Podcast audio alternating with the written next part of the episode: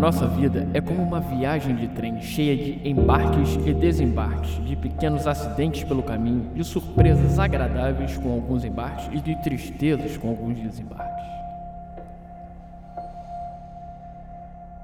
Quando nascemos, ao embarcarmos nesse trem, encontramos duas pessoas que acreditamos farão conosco a viagem até o fim, não é verdade?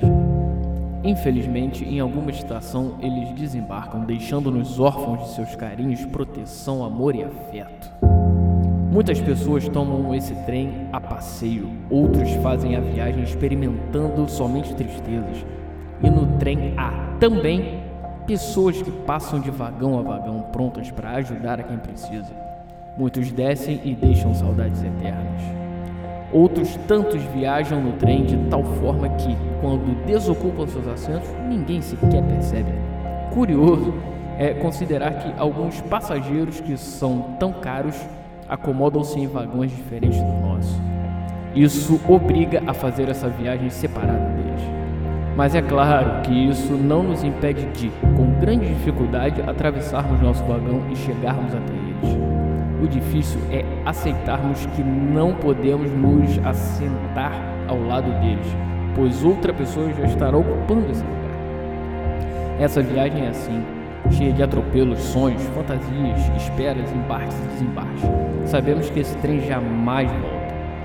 Façamos então essa viagem da melhor maneira possível, tentando manter um bom relacionamento com todos os passageiros, procurando em cada um deles o que tem de melhor lembrando que em algum momento do trajeto poderão fraquejar e provavelmente precisaremos entender isso. Nós mesmos fraquejamos algumas vezes, né? E certamente alguém nos entenderá. O grande mistério afinal é que não sabemos em qual parada descemos.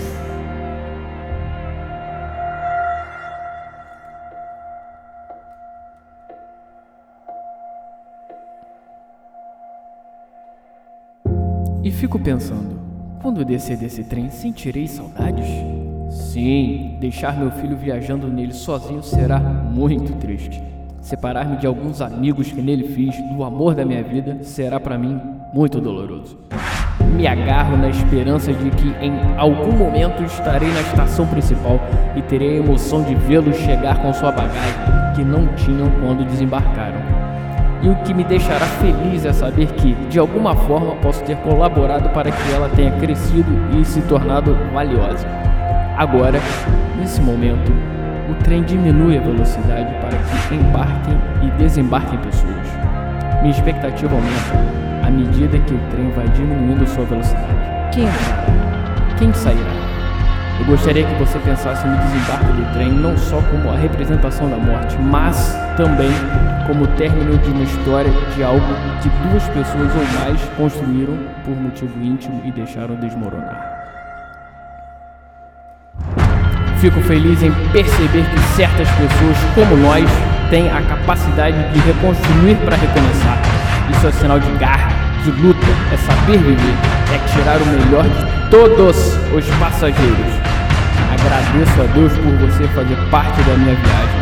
E por mais que nossos assentos não estejam lado a lado, com certeza o vagão é o mesmo.